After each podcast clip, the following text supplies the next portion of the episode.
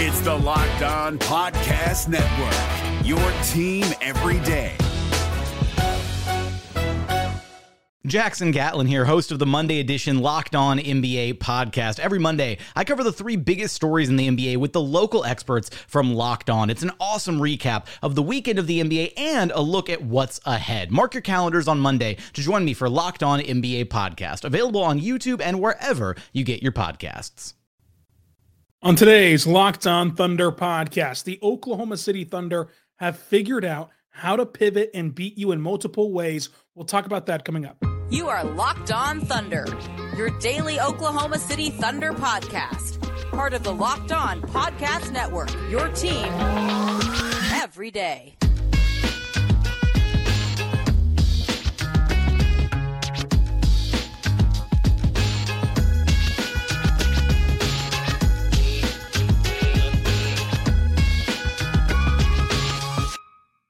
Let's get it going on the Locked On Thunder podcast on the Locked On Podcast Network, your team every day. I am your host, media member, editor in chief over at thunderousintentions.com, Rylan Styles. Follow me on Twitter at Rylan underscore Styles. Follow the show on Twitter at LO Thunderpod. Email the show, LOThunderpod at gmail.com. On today's show, we're diving into the Thunder's ability to pivot and win in different ways. SGA is unguardable and should be the leader for MVP right now. Micic getting minutes and looking better each game. Isaiah Joe's impact and so much more. Today's show is brought to you by Jase Medical. Empower yourself when you purchase a Jase case, providing you with the personal supply of five antibiotics to treat 50 plus infections. Go there today, jasemedical.com, by using code LOCKDOWN to get $20 off your first order. That's J E S C medical.com. So the Thunder had a two game, you know, mini homestand to break up this long road trip, and they were completely healthy. Literally, not a single person on the injury report. So they had to make three healthy inactives Poku, Lindy Waters, Olivier Sarr. You can find that interesting as Poku has been uh, heavily leaned on as an inactive, even while healthy, um, for his future. But we're mainly going to focus on what the Thunder have done to show that they're not one dimensional. Now, there obviously are qualifiers, as there are every game. You are never going to, uh, or very rarely in the 82 game season, going to play a team that is fully healthy, that has an even rest advantage, that is perfectly uh, 100% who they are as a team. That's just fantasy land. So it's hard to to evaluate the NBA through that lens of oh, but but of course, it has to be discussed where the Magic are on the second night of a back to back. There are missing Wendell Carter, Joe, Joe Ingles, Franz Wagner, Markelle Fultz, Gary Harris, Jett Howard. You know, they did not have their collection of talent. That, of course, uh, is obvious. But the Thunder, still in this game, finished the homestand 2 0. They survive a really, really tough stretch, and they showed that they have the ability to pivot. They are the best three point shooting team in the NBA. Currently, they're two tenths of a percentage point at number two, but for the majority, 99% of the season, they've been the top tier team in the NBA shooting the basketball. They made just eight threes on 36 attempts in this game. In the first half, the Thunder shot three for 22, right? Like th- this is a horrendous shooting game for Oklahoma City. What has clearly been an outlier to this point in the year is this shooting night for Oklahoma City. They typically are a lot better shooting the basketball. And the difference in the Thunder and other teams, what makes them so successful this season, is that they can beat you in a multitude of ways. The majority of teams who who are the best three point shooting teams in the NBA, the top half of, of three point shooting in the NBA, when those shots aren't falling, they have no off speed pitch that is their bread and butter. That's what they use uh, to close out counts, to close out batters, is their three point shooting. And you kind of walk in and you say, well, is the ball going in? That's going to be a win. If it's not, it's going to be a struggle and likely a loss. But the Thunder have so many different areas where they can attack you that it, it just doesn't matter as much for them when their shots aren't falling. Obviously, you'd rather make every shot you take than miss but it's not a death sentence when those shots aren't falling for Oklahoma City. This is going to happen in the postseason. This will happen. It could happen any night in the NBA where you just do not have your best uh, shot across the board because shooting slumps happen and bad bounces happen. Like we we forget how difficult it is to simply make the shot just in general. How one slight bounce that you can't really control uh, just allows it to rim out, rim out after being halfway down, and that's just kind of bad luck. So those kind of things are going to happen. It's how you respond to those things happening that make you or break you, that, that, that decide if teams are going to be good teams or bad teams or middling teams. And the Thunder's ability to shoot the lights out of the gym and dominate you that way, but also attack downhill relentlessly between rim pressure of their on ball creators, the back cuts that they use, pick and roll threats, the the ability that they have to space the floor and have the the aware positioning that they use, right? Like how many times have you seen Wiggins, you know, Wiggins like not really cut, but also not stay stationary. He just kind of floats to the right spot and floats to the open space. Isaiah Joe, another example. Cason Wallace, another example. Chet Holmgren, another example. All these guys understand where the open space is at and how to fill it and who's going to what destination. So you're not kind of all jumbled up together. This team rarely gets clogged up in any specific area.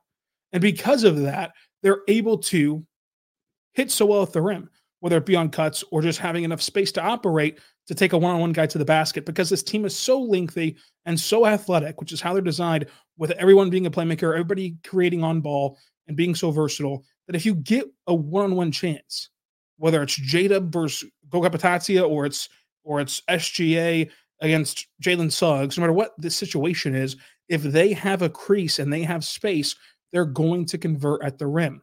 The Thunder shot 72% at the rim, and that's how the Thunder won this game.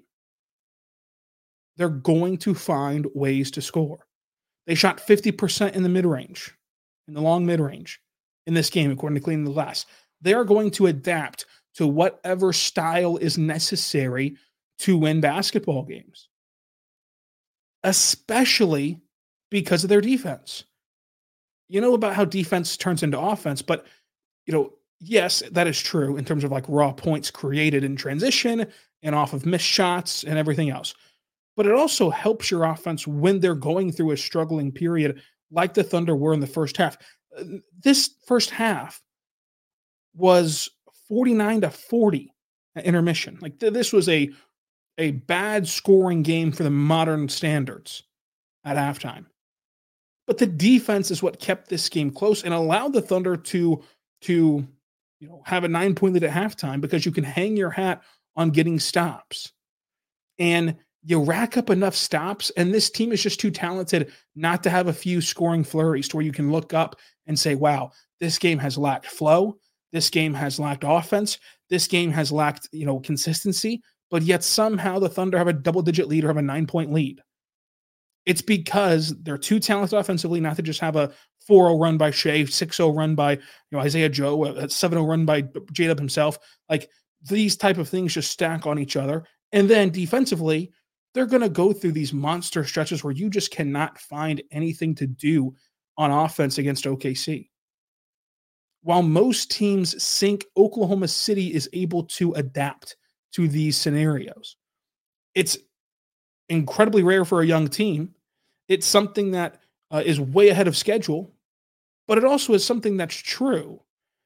And I don't really believe that, you know, the Thunder, because they have not played X amount of games, what's this magical number of games uh, where they'll just no longer forget how to play basketball. Because again, I, it, you, know, you watch this team all year long and you follow this team all year long. The only things that you can harp on truly is rebounding and inexperience. They literally cannot fix the second one, and the first one is really tough to to adjust to on the fly. They can try to improve it. I think that they will try to improve it at the deadline, but you know, still, this team kind of is constructed the way it is, and yet still they sit with you know the best record in the West and one of the best teams in the NBA. The Thunder once led by 16 points. Magic never controlled a larger lead than two. Only two lead changes and two ties in this one. So the Thunder really did a good job of, despite not having their best best stuff offensively, they stayed in control of this game at an arm's length for the majority of it. It was funny that the, this game also to kind of play more into changing to the style or adapting to bad scenarios.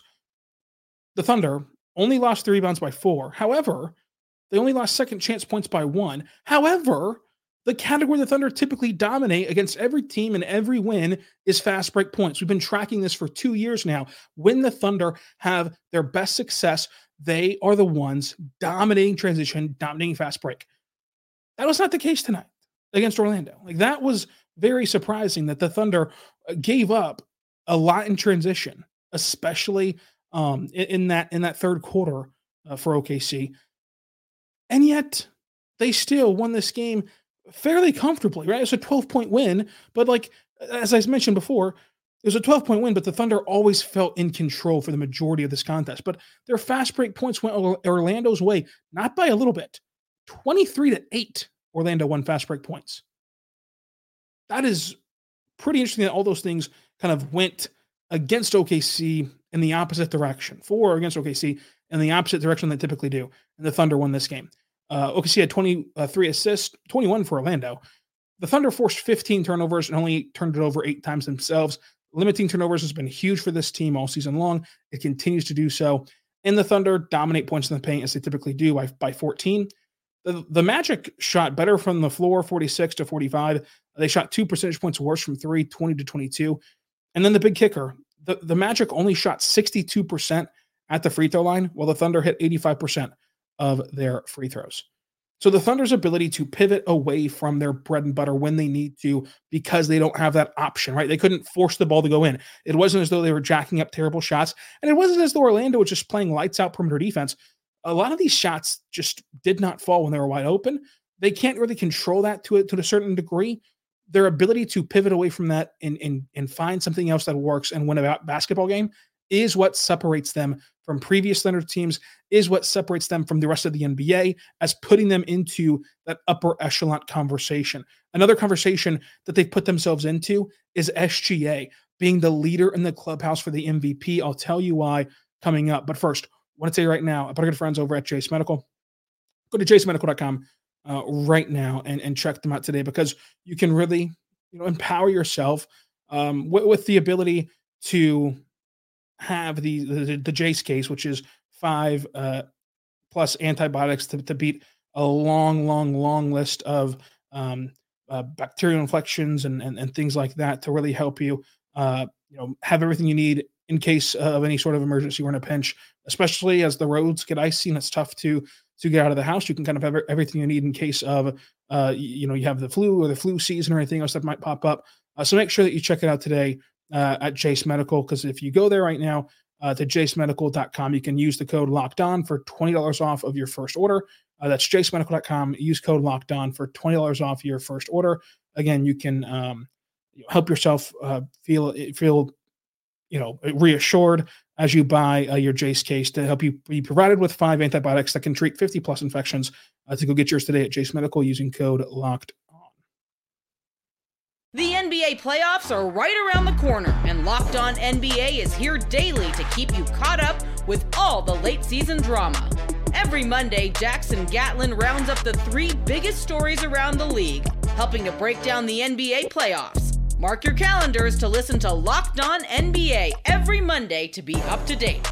Locked On NBA, available on YouTube and wherever you get podcasts. Part of the Locked On Podcast Network. Your team every day. We're back on the Locked On Thunder podcast, on the Locked On Podcast Network, your teams every day. Thank you so much for making us your first listen every single morning, every single day. We're here for you, talking Thunder basketball. SGA continues to be unguardable, continues to be elite.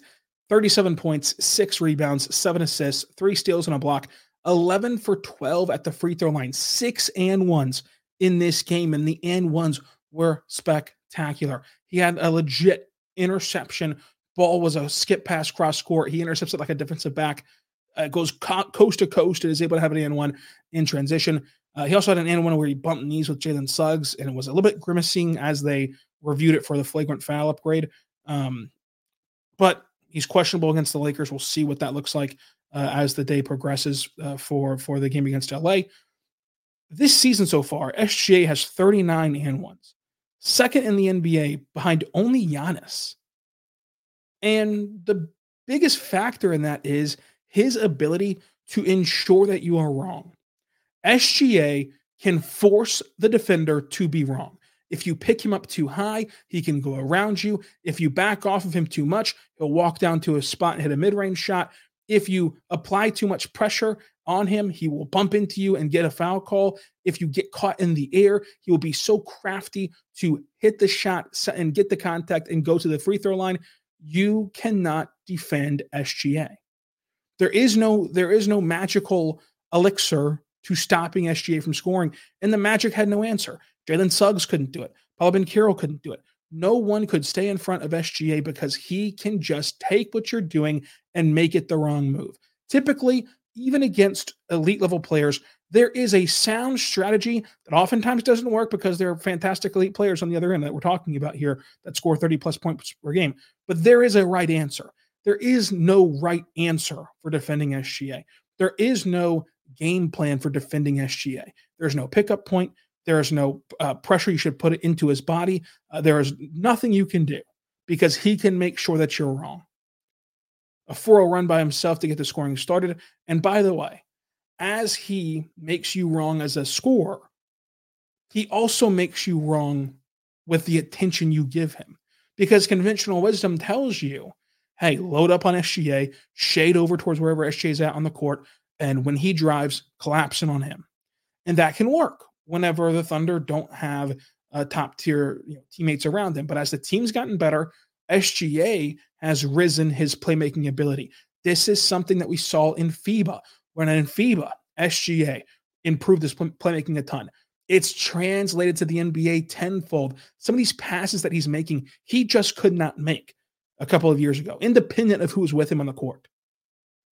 But because he demands so much attention and because he's so much more skilled as a passer, both with his accuracy as a passer, with his velocity as a passer to fit balls uh, uh, in between defenders, and his creativity as a passer. Some of these jump passes, some of these bounce passes, he just never really seemed to look for or or or understood or or whatever you want to call it uh, prior to this season, where he's really allowed himself to open up more as a passer. And even some of these passes that don't fall you know, kickouts to Lu Dort, kickouts to Chet Holmgren.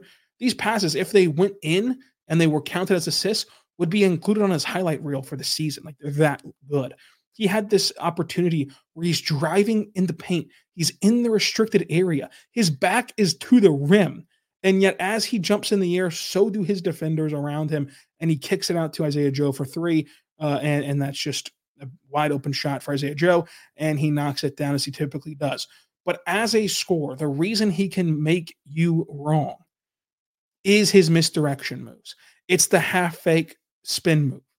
The half fake spin is so lethal because he can spin off of either shoulder and score off of either, either leg falling away. So you have to respect the fake. There are certain guys who, who use fakes where it just doesn't matter that they use the fake because you know they're not going to do it. And if they did do that move, if they did do that setup, you would live with it, right? If a 10% three point shooter caught the ball on the three point line and pump faked, you're not going to leap into the third row to go block it, right? Because if he takes that fake and turns it into an actual shot, if you're wrong and you, you predict it's a fake and it's not, he's a 10% three point shooter. If he hits one, right, who cares? The law of averages suggests you're going to be way better at just staying planted and playing defense than trying to contest that three for a 10% three point shooter. Whereas with SGA, all of his counters are actually just things he can do. And they're actually just plays off of his next move to where you never really know how to predict what he's going to do next. And his game is so based upon being in control and, and being more methodical that he can just react to the defenders and and it allows him to play at this slower pace where he can then I think at times not even truly know as he's going into that first action if he's going to take this spin or not, if he's going to go up with this shot or not, and let the game dictate what he does next. It's kind of very interesting to watch him just craft his way to being a scorer. And then you get to the defense. which when you're watching him play the passing lanes, stay engaged on switches, when he gets switched on to even the most talented players, he can truly compete as a point of attack defender and compete enough to get stops as a point of attack defender. He is doing everything he's doing offensively while leading the NBA in steals and and and really tying together a top half of the league defense, a top 10 defense in the NBA. Like he, he what he does defensively is going to always be overshadowed by the the offensive highlights. But you have to think about what if SGA treated defense the way other NBA stars treat defense? You know, Luka, you know Trae Young, you you know these NBA stars, James Harden, you know, whenever he was uh, you know, a superstar, you know what these guys look like on defense because they let themselves be carried by their offense. If you had a superstar in Oklahoma City with that mindset, who had to share a floor with, you know, let's just say, you know, Josh Giddey, who's gotten better defensively, which we're going to talk about coming up the last two games. He's played better defense. But uh, even if you think Josh Giddey is a future Hall of Famer, we can all admit he's not a point of attack defender, and you've got to hide him defensively in your team construct. If you had those two guys on the floor, your defense starts to to deteriorate if SGA is not willing to to put in the work on that end of the floor. To have that level of motor to play that excellent of defense with being a 30 point per game score with the usage rate of being in charge of facilitating an offense, with being the guy, should have him as the number one option for the MVP. Because no matter how optimistic you were in Oklahoma City, you never would have expected this team to have enough to be uh, the top team in the West. I mean, the Thunder are tracking to be not a top six team, which was you know, looked upon as their high outcome result, not their top four seed, which was their just thunder colored glasses preview uh, uh, uh, of this team. But they legitimately could be the number one seed in the Western Conference this year. SGA having this team at this level this quickly, we talk a lot about how you know the the the, the younger players are outliers to what typically happens for first and second year guys. But J Dub is one of those second year guys who are, who's looking fantastic. Who does he work out with the most? SGA. Chet Holmgren, Cason Wallace. Who do they look? Who do they look to? SGA. Him being that leader plays into how well those guys are playing. Him having that trust in these players plays into how well this team is playing. And so when you look at Joel Embiid, who who if you want to project at the, at the pace he's going on, will not be eligible to win MVP. He just won't be because he's missing too many games. And you look around at the MVP, you know, candidates. Find me the player that has a better case than SGA. I think that SGA should be MVP right now. If the season ended, it doesn't end today. I think that SGA should be the odds on favorite to win MVP because I think that if he keeps up this pace, and, and even if everyone else does as well, keep up their pace, I think SGA is the MVP of the NBA for, for a multi layered reason that we kind of laid out here but it just continues to show how unguardable he is and how fantastic he is defensively and making a huge impact. We'll talk more about this game, including Chet Holmgren's progression and Micic getting minutes coming up. But first, I want to say right now about our good friends over at FanDuel. FanDuel's awesome. Go check them out today at fanduel.com slash locked on. That's fanduel.com slash locked on. Check them out today. It's a perfect time to check out FanDuel because today, right now, you can bet on college basketball, NHL, NBA, and the NFL playoffs all today alone at FanDuel. And new customers can get $150 in bonus bets. That's guaranteed when you place a $5 bet. You place any $5 bet, you get 150 bucks in bonus bets, win or lose. Check them out today at fanduel.com slash locked on. And you can even bet on today's game between the Thunder and the Lakers. So go check it out today at fanduel.com slash lockdowns. The Thunder are one and a half point underdogs in LA. The NBA playoffs are right around the corner, and Locked On NBA is here daily to keep you caught up with all the late season drama. Every Monday, Jackson Gatlin rounds up the three biggest stories around the league, helping to break down the NBA playoffs. Mark your calendars to listen to Locked On NBA every Monday to be up to date. Locked On NBA, Available on YouTube and wherever you get podcasts. Part of the Locked On Podcast Network. Your team every day. We're back on the Locked On Thunder podcast, on the Locked On Podcast Network, your teams every day. Thank you so much for making us your first listen every single morning, every single day. We're here for you talking Thunder basketball. Chet Holmgren continues to make high level reads. The ability to snap and clear is also the second biggest improvement from him, or, or second biggest kind of point of how good he is right now. So the reads and snapping and clearing. We'll talk about both those right now. Couple examples of him making high level reads. First one came in the first quarter where has the ball in the slot, high post. He's he's posting up Caleb Houstan. That is a matchup the Thunder want. That's a matchup Chet wants. That's a matchup that you like if you're Oklahoma City. However, as he's backing down Caleb Houstan, he can see that Lu Dort is top of the key, wide open for three. And not only is he wide open for three, he's being defended by Bitadze, who's on an island and cannot get out to contest Lu Dort. And so he gives the ball up to Lu Dort, who, who again is wide open and cannot be contested, and Lu Dort nails a three. Now, Chet could have worked for, for a shot on Caleb Houstan, and Chet's so good that you live with the results, good or bad. But he passes up that opportunity to get Lu Dort a wide open three, and Lu Dort cashes it in. And then you, you look at his reads as a cutter, which I think is is is one of the best assets that he has. Shot blocking is huge, shooting is huge, but his ability to be a play finishing cutter with as many passers and connectors as this team has makes this offense go. But his ability to read how the defense comes out is what separates him as an offensive weapon and is what is encouraging that this is going to be translatable to the postseason as the game gets more half court oriented. If the defenses are sacking off of him too much, he'll just simply stay put, wait for the ball, shoot a three. If the defenses aren't set yet and he sees that there's no rim protection uh, down there, he'll just cut past his man on the perimeter and get the feed, hit an easy dunk. Great play, quick offense, quick score. If they're playing too high on him, he can just dribble around uh, the the vast, vast, vast majority of his defenders who are going to have to have a harder closeout because of his shot presence. And the last thing he does on, in terms of reads is that he uses how defenses are aligned to his advantage.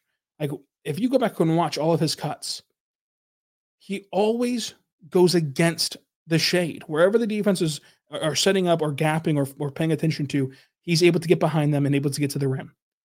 He takes advantage of every aspect of, of the floor. He takes advantage of every aspect of the opposition. Now let's talk about the snap and clear effect, which for him is what I believe separates him from other rookies, what I believe separates him from other past successful rookies, what I believe can separate him as he progresses in his career from other top notch players. His ability to not let one play, good or bad, affect the next play he gets posterized on a dunk. And he's not, you know, sitting there demoralized on the other end. He's not pointing fingers and, and wondering how he got caught in that scenario uh, from, from the perimeter defender. He's not looking around. He's not loafing back. He gets posterized. He's one of the first ones down the court. He's ready to go, and they run a lob play for him. He gets a dunk. He has this fantastic block of an Anthony Edwards, I mean, I'm sorry, Anthony Black driving layup, just swatting it a billion feet away. He's not screaming, hitting his chest, talking to Anthony Black. He's back down the floor in transition. He has this block against the backboard, gets the gets the rebound, throws it ahead, keeps the keeps it in play. Again, he's just worried about the next play. He's just worried about making the next play. And so while you see players, you know, Stay back and talk to refs. Trash talk a bit on the side. Be lackadaisical getting back in transition. Or not running the floor hard whenever it's it's offensive transition. Chet Holmgren is always worried about the next play. Even his complaining to the refs, if you watch it, is in the flow of, of racing down the floor. It's throwing his hands up and maybe saying something while he's pretty well sprinting down the floor. even when he has to you know, slip and fall, like whenever he falls landing awkwardly or slips in the lane, whatever, even that is something he quickly gets away from and gets back into the action. And that's what allows him to be so impactful, is because in the grand scheme of things, you only have a finite amount of time each segment that you play to make an impact before you're on the bench. How you spend those seconds matter. How you spend those seconds determine how many opportunities you're going to get to impact the game on both ends, especially for a player like Chet who can just destroy possessions. Imagine if Chet Holmgren spent more possessions sitting back after he missed a shot at the rim and felt like he got fouled, or even converted a shot at the rim and felt like he got fouled, instead of getting back. And how many missed chances that would be to protect the rim, to force a turnover, to get a stop, to get a rebound. And those things add up over the course of a season, over the course of a game, over the course of a career. And so I thought that it was really cool to see Chet Holmgren. Who knows he's under a microscope? Who knows everything that happens, especially negatively, that happens is going to be plastered everywhere because people want their narratives about Chet to be right. And so to understand what that poster meant, but still forget about it and you're on to the next play before the inbound is a special quality that not many players have, especially not very many young players have that. But Chet Holmgren was awesome, 15 points, eight rebounds, a steal, uh, two blocks, 50% from the floor. Uh, did only shoot one for five from three, not having uh, his best shooting stretch uh, you know, in this game, but still is able to be very impactful. Micic, I thought this was Micic's best game for a few reasons. Number one, the minutes are coming around just as we, just as we said. We said whenever he signed that he understood what he signed up for. He was not going to be a starter. He was not going to be uh, the, this come in and get a billion minutes a game kind of guy. He'd have to work in. He said as much uh, once we had media day and training camp They still learning to adjust. And then throughout the season, as people were, were scared about his DNPs, I continue to say, you know, that that January stretch is going to be where it comes around. It's done that so far. It's it's came around for Micic more often in the rotation, and I think that that's only going to heighten. I still think that Micic will be a impactful player for the Thunder. His passing is so elite, and even if his passes only set up other actions and other passes where he gets a hockey assist or he just gets the Thunder quickly into their next decision. Even that allows this, especially playing with um, you know some some more rotational players, allows them to to find their footing offensively. But the biggest difference in why I think that Micic will continue to get NBA minutes is that he's looked way more comfortable around other NBA athletes he just looks the part more defensively, where he's not just in, in, awe or not in awe in the sense of like he himself is in awe, but like athletically in awe of just getting blown by or overmatched. Like he's learning little tips and tricks about positioning uh, that, that are helping him as being an off ball defender to not be exploited.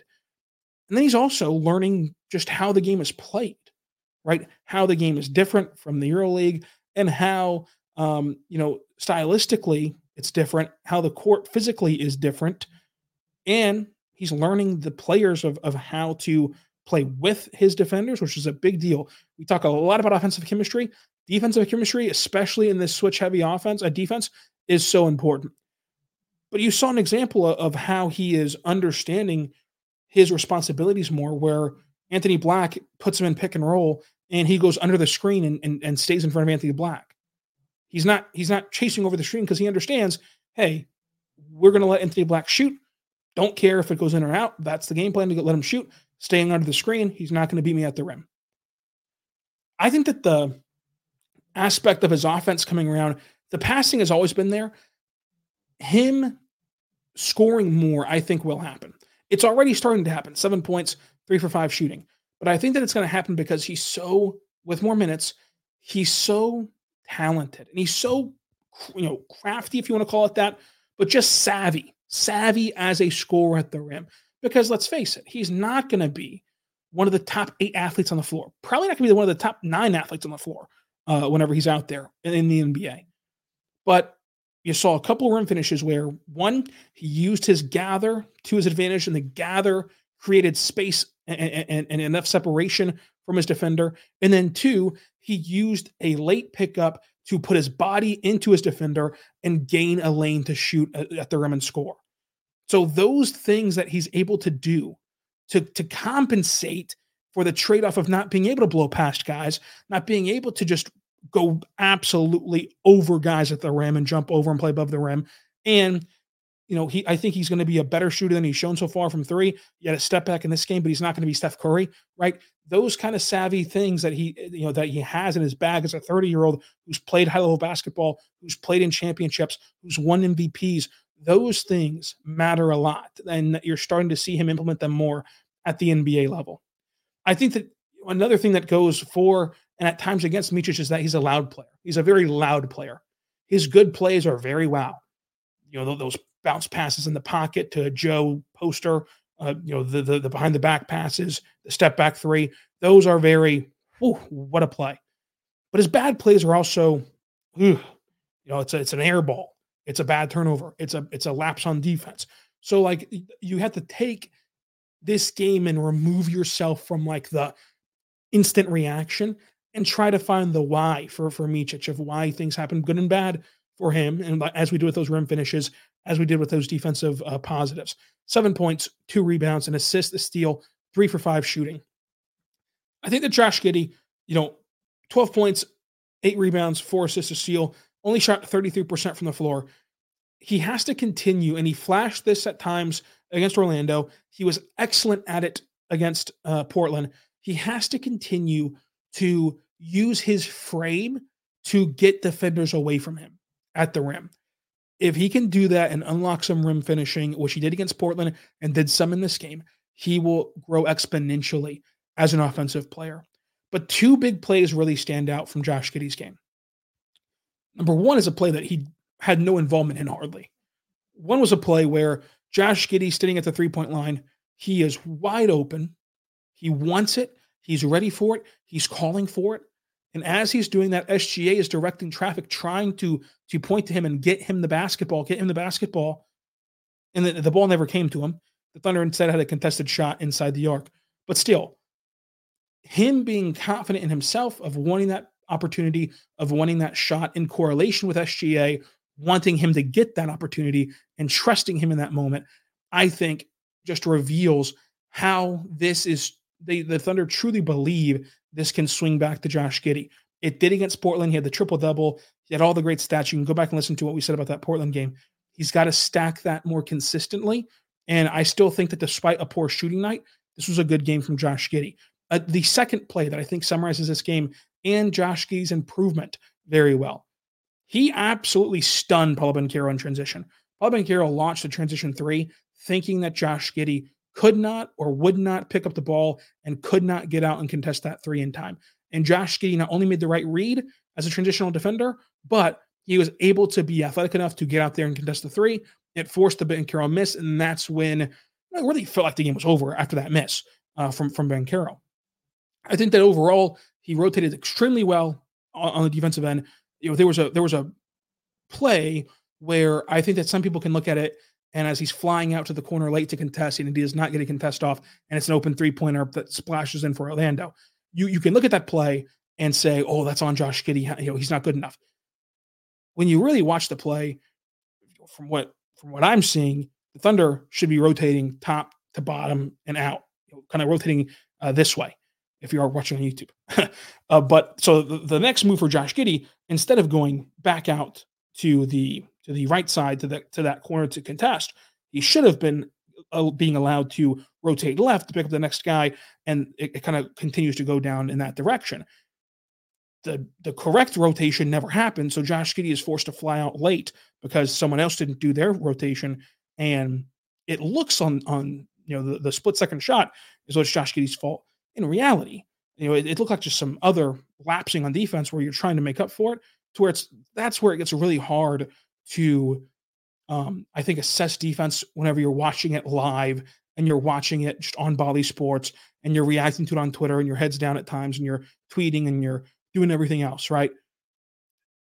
It's it's hard as well because we don't know for 100% fact what anyone's responsibility is on the defensive end, but you can kind of, of course, base it off of previous plays, previous you know looks in that way that were executed properly uh, and see everyone's job and kind of make an educated guess. But I think that overall, Josh Giddey rotated extremely well on the defensive end for his standards, and his rebounding was big, big, big for Oklahoma City um, in this game uh, for the Thunder. Lu Dort, awesome all night defensively, locking down on defense, fighting through screens to stick with Paul Banchero, uh, and really efficient offense from him, which is all you can ask for. J Dub had the half court buzzer beater to end the third, which was awesome. He had a bucket where he just pushed Goga out of the way with his strength and got an and one. Uh, he he is feeling like he has another uh, just it's he's just another player who the Thunder can can say, here's the ball, now go make it happen.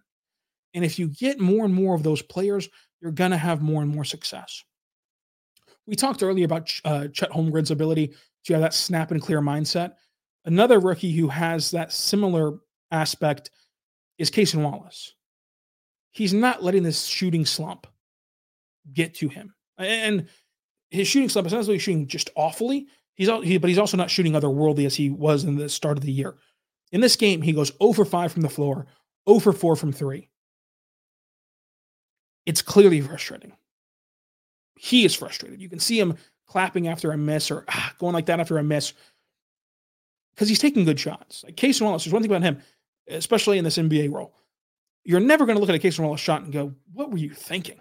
Like it's always going to be a good opportunity and a good look. And so when they don't go in, that's even more frustrating because you're wide open. You should make those shots, uh, is, is what you're saying if you're Cason Wallace. But what I find encouraging about Cason Wallace's game, even in a shooting slump, is that those misses never impact him in other aspects of his game.